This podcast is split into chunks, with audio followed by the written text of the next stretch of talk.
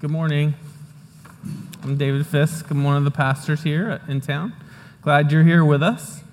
We are finishing our uh, series on managing grief. So hopefully you've learned something and you can grieve this next week, as we won't be talking about it next Sunday. Some of you got that, yeah. Great. Uh, this morning, though, we have uh, an awesome opportunity. Uh, when we sent out the survey to the congregation and asked, What is it that you want us to preach on? You know, you said good, good things like books of the Bible, but then you had topics, and grief was the number one topic. I don't know if you know that. I was supposed to say it last week and I forgot. But grief was the number one topic, and that's why we're doing a series on grief, and I just wanted you to know that, that your leadership listens to you. So, another thing that we get to do this morning is to have a video, just to have a, a testimonial of someone who has understood what it means to tend to grief and to hurt with grief and to live through it and to continue to move along with it. And so, Alice Hatch is going to do our uh, video now that we'll watch.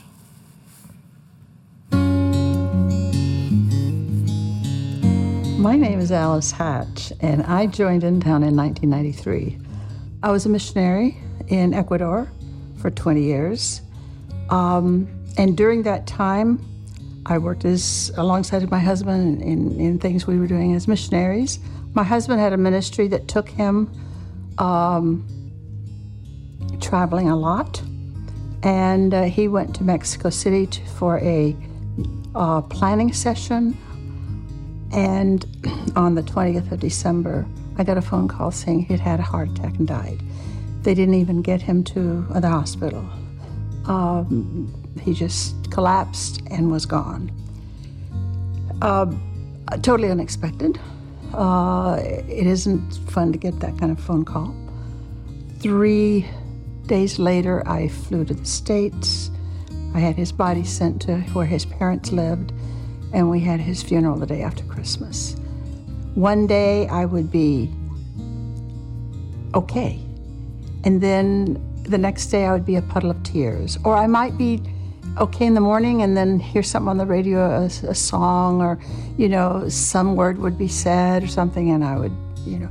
I, I came to realize that when they talk about stages of grief, that there was nothing like stages. There were those experiences but they weren't in order.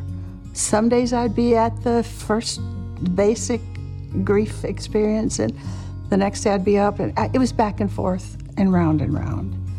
There's two different things that we de- that we bring to people when they lose, they experience loss. One is um, comfort, and the other is encouragement. Both of them have a great, have a one, they have a good place. They need to be there. But if we give encouragement before we comfort, we discount the pain. Because encouragement in saying, you can get through this, you're going to be all right, remember that God's with you. Comfort is holding a person's hand and crying with them because the pain is so great. I knew that God wouldn't be wouldn't question, uh, wouldn't be upset if I questioned why. But I also thought, you know, that's not a very productive question. So, what I came later to understand is um, the question, what for? You know, what is your purpose in this? Not why did you do it? Why keeps you looking back? What for uh, pushes you into the future, or, or uh, you know, you focus into the future. So, those are some of the simple lessons I learned, but that were very profound and very and God with me, yes, very much so. Not always feeling Him, not always aware of Him, but knowing that He was with me. Yeah, walking alongside of people, um, you're going to mess up. Don't be afraid of tears. Don't be just just be there, and be a friend. You know, and and don't stop going because it's uncomfortable. Be there walk. Remember, if you walking doesn't mean you're you're holding on to the person. If you're walking alongside of them, you're being there with them.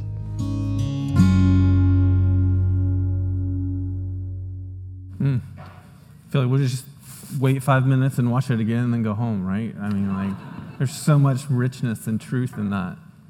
I loved having her do that video for us.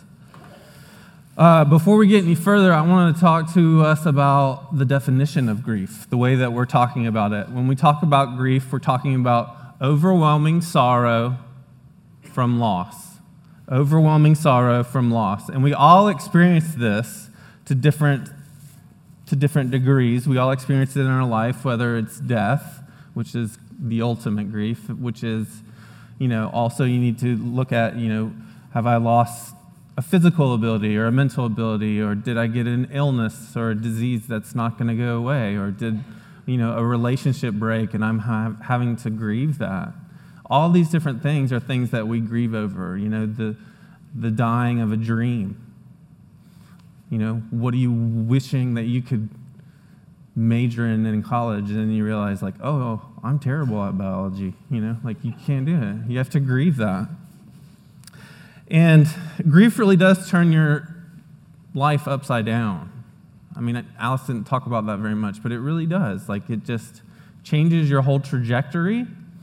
And um, what I want us to understand, I've, I've said this all four weeks, is I want your biggest takeaway to be we are not solving grief, we are tending to grief tending, like we're caring, we're carrying. So, of course, they said, David, why didn't you just name it tending to grief? That would have been a lot smarter. And I was like, yeah, you're right. That, my bad. So, um, the way that we tend to grief, we've been talking about how and why we do it through the Father, Son, and Spirit. We're going to talk about that a little bit more today and talk about the goal of integra- the goal of grief, which is integration, integrating this new newness into your life, something you learn to, like Alice said, you live alongside of, and something that you integrate into everything. So James is going to come and read for us now two passages.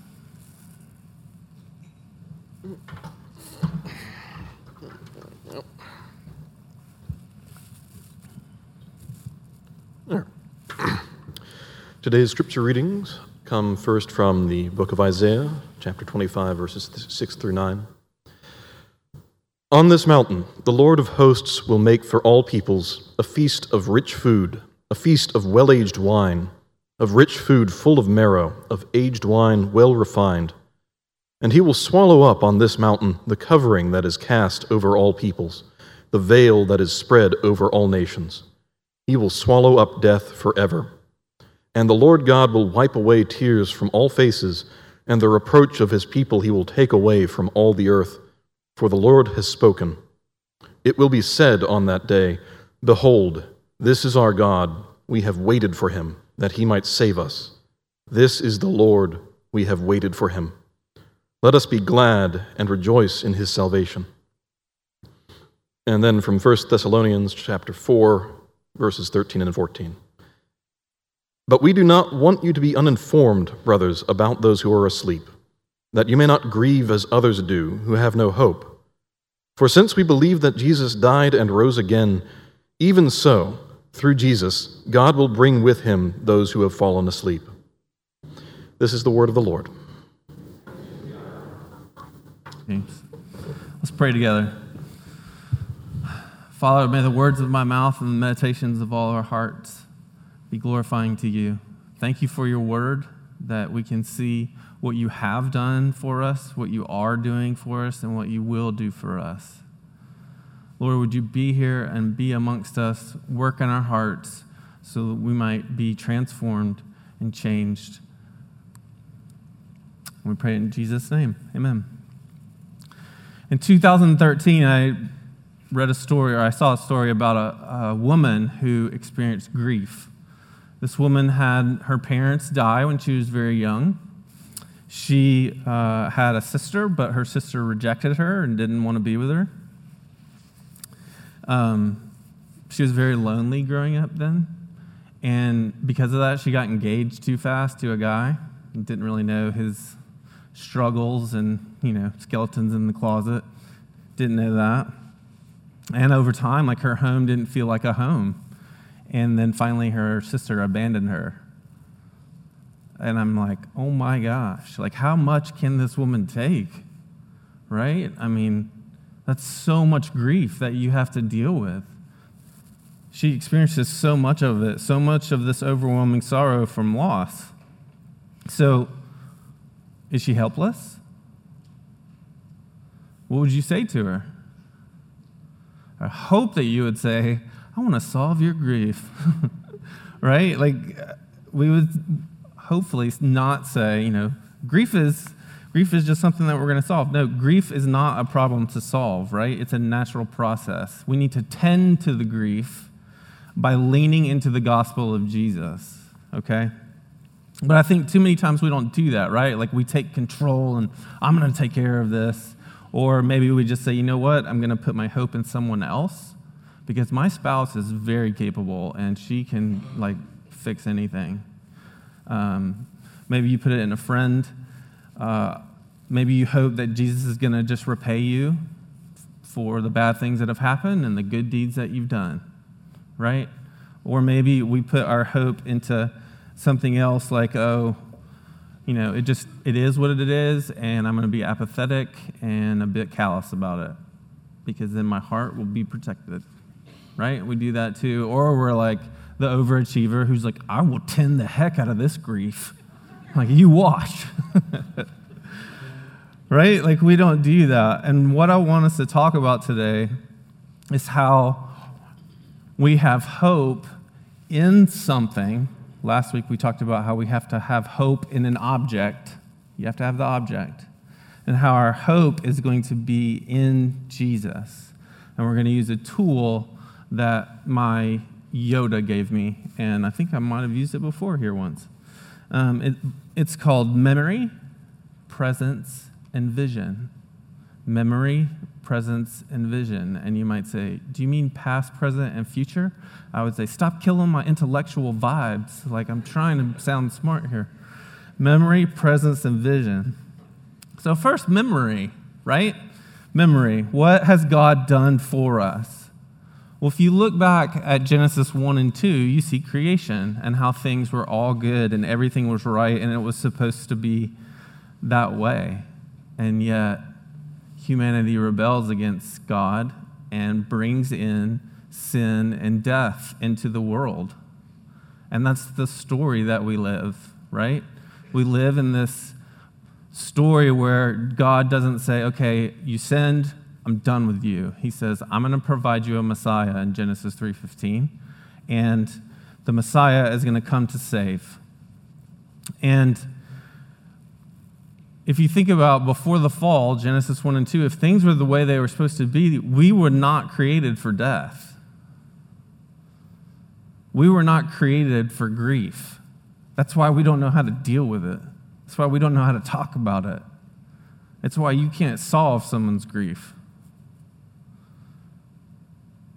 Right? We weren't designed that way. And what I want us to see is how looking back can actually help us. Let's look at verse 9 of Isaiah 25. It says, Behold, this is our God. We have waited for him that he might save us. This is the Lord. We have waited for him. They have waited past, right? It says it two times for emphasis. And he's showing that they're waiting for God to save them, and then God does. So they're waiting, looking back at God and his faithfulness and trusting, okay, he's done this in the past. He's going to come through. I can trust him. I can put my hope in him. You also see in verse 13 of 1 Thessalonians 4, it says, We do not want you to be informed. He's talking to the Thessalonians. We don't want you to be infor- uninformed, brothers, about those who are asleep that you may not grieve as others do who have no hope. Now, see, the Thessalonians had a mistake in their understanding of death. They thought if you died before Jesus was resurrected, you missed out. Right? They thought, oh my gosh, you know, if my wife dies before Jesus was resurrected, then I'm left alone. And even when I get resurrected, she won't be. And the, so that, the Thessalonians were mixed up in their theology, they were mixed up in their understanding just of life. And it's again, it's not bad to grieve. You want to grieve like they have, but you want to understand the truth. You want to understand what is it that Jesus and God have really done, and how is the Holy Spirit really working in me. And we want to grieve with hope because we have hope in something. Okay? We have hope in something. And you see it in verse 14 of 1 Thessalonians 4. It says, For since we believe that Jesus died and rose again, even so, through Jesus, God will bring with him those who have fallen asleep. So you see, this promise to the Thessalonians would have comforted them right then. Like, oh, all of them who've gone to sleep? That's another way to say die. Uh, all of them that have gone to sleep? Yep, all of them who believed in Jesus. Right? You put your hope in Jesus. He died and was risen again. And it's why we have hope now. And so we remember where we are in the story, looking back and seeing what God has done, how He has provided for us, how He has helped us, how He has helped us tend to our grief and not leave us in it. And you see, the resurrection of Jesus, His death and resurrection, was at the very center of God's plan. It's at the very center of God's plan. And Jesus was raised and He defeated sin and death but he hasn't come back to claim the victory yet. So, as Luke mentioned this earlier, we're kind of in this already, not yet, this in between, like Jesus got the win, but he hasn't come back to celebrate it yet, you know, and it's, we're in between. And so, we're still in this redemption phase that's a process. And so, we're trying to hold the pain and the grief alongside the grace and the kindness of God so that we might be transformed so that he might meet us in our pain and in our loss and in our grief. So that's memory, okay? Presence. What is God doing now? You know that we live in a fallen world, but it is being restored, and that's why you see goodness and that's why you see beauty and grace in the world, while you also see things that are not the way that they're supposed to be. I mean, even if you're not a Christian, I think you can acknowledge that there are things in the world that should not be happening, that are not what, what, what is good. It's just things that are happening that are bad. But there is goodness too. There is goodness. And I, I feel like tending to our grief is so counterintuitive, to, especially to our culture, because our culture is like, just hurry up and get it over with. Like, get that, get that pain out of here. You move on from it or you push it way down right? Trying to keep that beach ball under the water, right? Don't move because it might slip out and your grief comes flying out somewhere.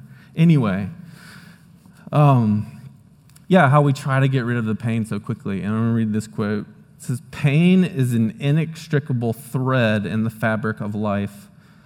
And to tear it out is not only impossible, but destructive attempting to tear it out unravels everything else with it. That's a non Christian writing. And he knows that pain is part of life, that pain and grief are always going to be in our life. But you see in verse 13 how they're saying, look, we don't want you to be uninformed. You're grieving without hope, but the truth is, all of these dead people, they had faith in Jesus. And so when he was resurrected, they're still going to be united with him. When you put your faith in Jesus, you're united with him in his life and his death and his resurrection, right?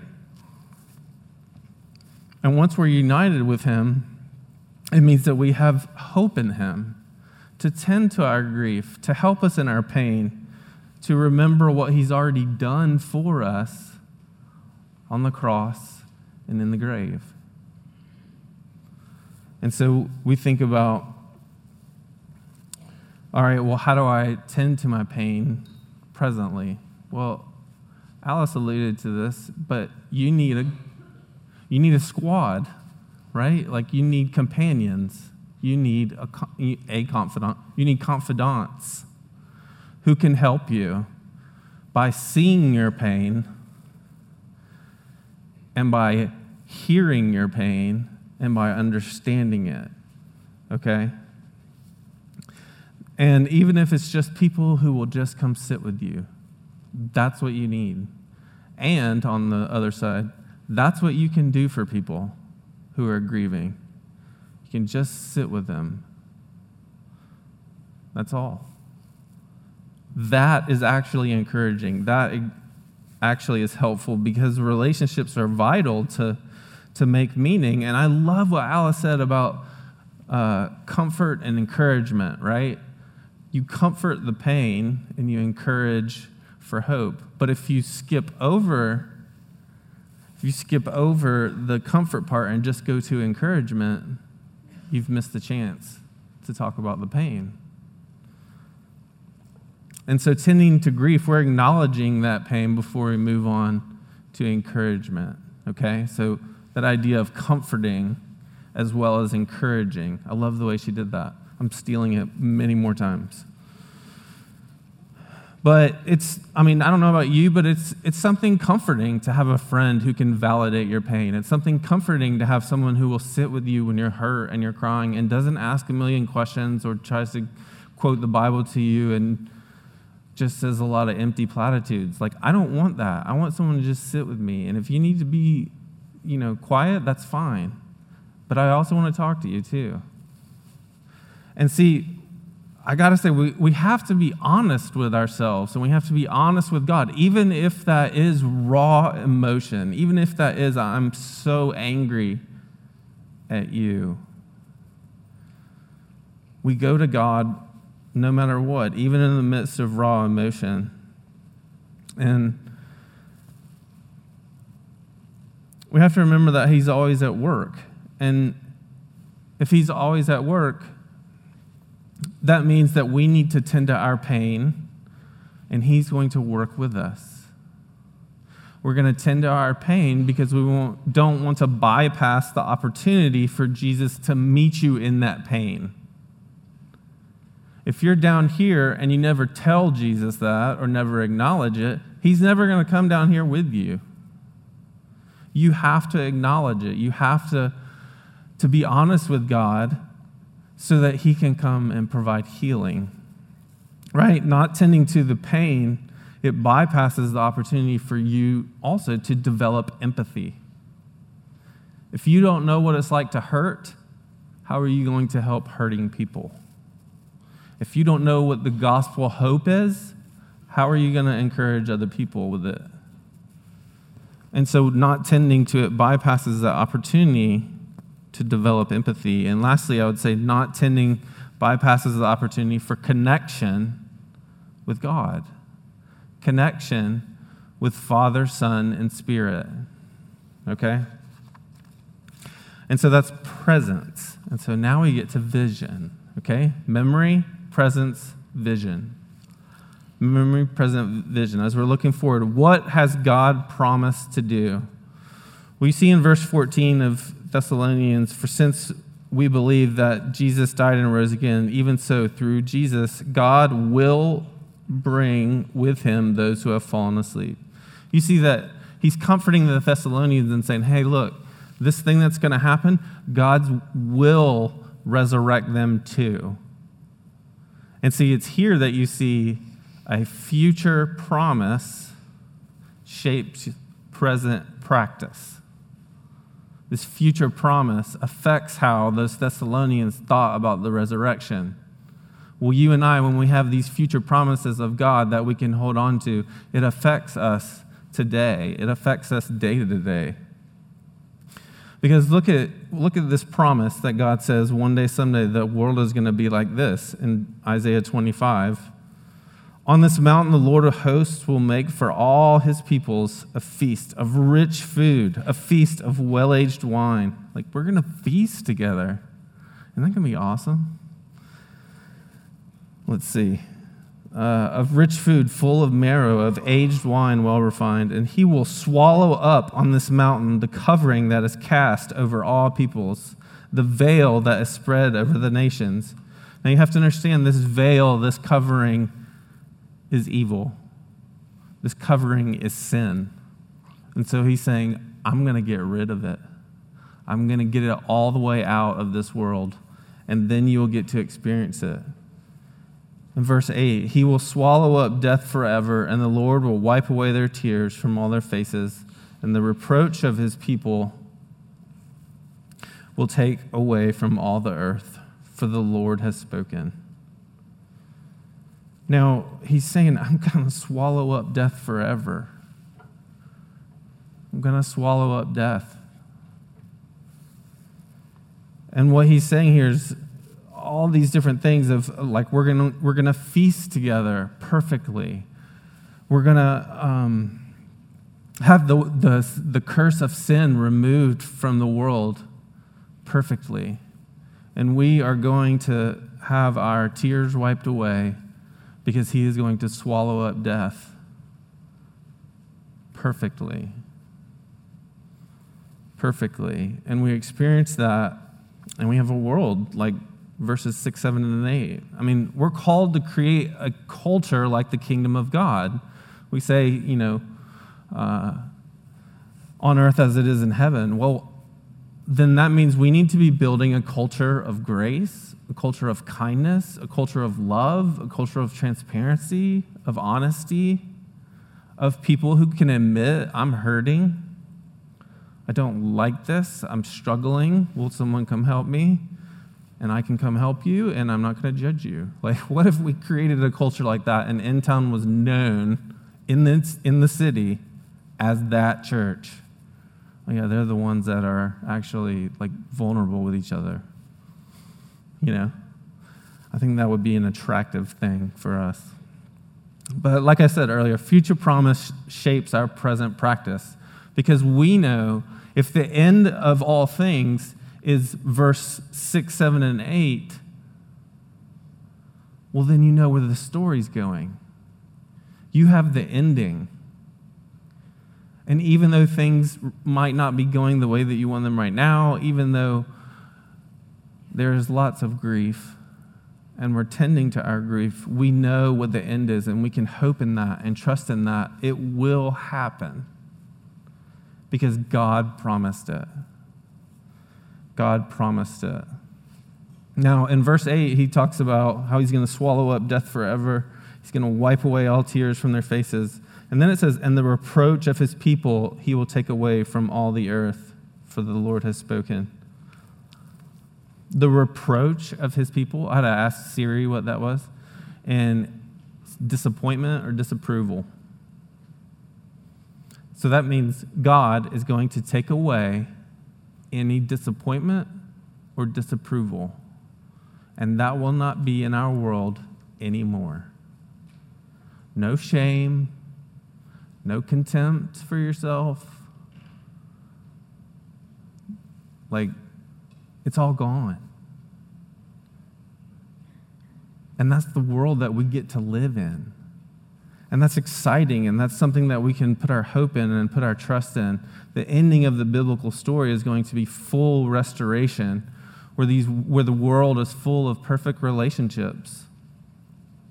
And see, the reality is right now, we live in this reality that has hope and grief, right? It has pain, loss, but it also has goodness. But one day, someday, we're going to have a different reality where there is no more pain or loss. It's all gone. And grieving won't even be like a possibility because everything will be right. Everything will be the way it's supposed to be, and you will be full and whole and completely content. content. And I don't know if you saw in verse, uh, in the three verses six, seven, and eight, he said all the, the word all five different times all the people, all the people, all the people, right? And see, all the people, they thought, oh, only these certain people will get saved. And, he, and God's going, no, I'm going to save people from every nation, from every country, from every tribe, from every tongue. I will save them. They can have the gift of salvation. And they also have the promise of no more evil and no more sin and no more death and no more pain and no more disappointment. And these promises give us confidence in God. These promises give us an assurance from Jesus. These promises provide us with an anchor of hope in the Holy Spirit. So we get all of those things. And I would say, you, you want this day. You long for this day. You were created for this day. And one day, someday, we will be there. Your grief, your hurt will not last forever. One day, someday, God will make it all right. So that's our vision. And I'll just finish with this. Um, thinking about memory and presence and vision, and thinking about this woman from 2013 that I opened with, um, practically, I'm like, well, what should she do? Well, the advice that I had when I was grieving was you do the next thing. I read some poem about it or something, I don't know. But you do the next thing. And you go to someone where you can acknowledge your pain and you can go to them and they'll know how to tend your grief. They will know how to care for you, they will know how to carry your grief with you, they will know how to love you in that way right? Tending to your grief solidifies your connection to God, to Jesus, to the Holy Spirit. We forget that oftentimes. But we go to the Father who has empathy because he is a God who knows what it's like to lose a child. He knows what it's like to lose a prized possession, and he knows what it's like to get betrayed and he has empathy. We go to Jesus the Son, who understands abandonment, right? He knows isolation. And yet, he's the one who died and rose for us and shows us kindness.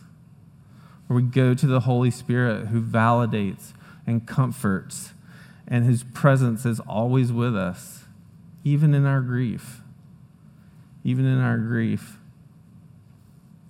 He's, God is always at work. You might not see it, you might not feel it, you might not believe it, but it's true. He can't be authoring a story and taking a break, right? Like he has to keep going. He continues to work even when you don't feel it, even when you don't, sometimes even when you don't want it. He is always at work. He's always doing something to build his kingdom. So there's a quote by Elie Wiesel that is one of my favorite quotes. I had to get my wife to explain it to me, but it's one of my favorite quotes. Hope is a memory of the future. And I was like, what, what is this? One of those little paradox things? Like, what's going on here? Becca, help me. But she was, she was helping me understand that this idea of hope is a memory of the future is like today we can look back at what we can hope for. We look back to go forward because we've been promised this future, this vision. So, with memory, you do remember what God has done. You see how, as a creator and a father and an author, how he sent the Messiah and promises resurrection. You see in presence what God is doing through the Messiah, the life, death, resurrection of Jesus in his first coming, and how you've been given the Holy Spirit. And the Holy Spirit is in you, working to make you flourish, even when things are hard. The Holy Spirit is working to create wholeness, to help you tend to your grief. And then with vision, you see what God will do through his promises. How he promises to send the Savior again, how he promises that he'll say all, save all nations and all tribes, how he promises that one day, someday, this is going to be our reality where you have full healing and no more grief. But until that time, we have to continue to tend to our grief. And we can use memory, presence, and vision as a reminder of us when we're tending our grief. And when we tend to our grief, we have to put our hope in God. We have to put our hope in Father, Son, and Spirit because of what He's done, because of what He's doing, and because of what He's promised. Memory, presence, vision, so that you can tend to your grief. Let me pray for us. Heavenly Father, thank you that you don't leave us on our own. Thank you that you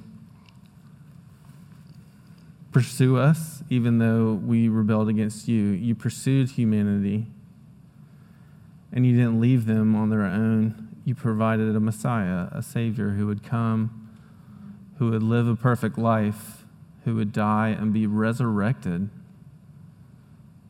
And Lord, I pray that as we continue to tend our grief, that you will provide comfort. Help us to acknowledge our pain, but also to be encouraged to see through the memory and the presence and the vision of what it is that you have done and what you are doing and what you will do one day, someday. Amen.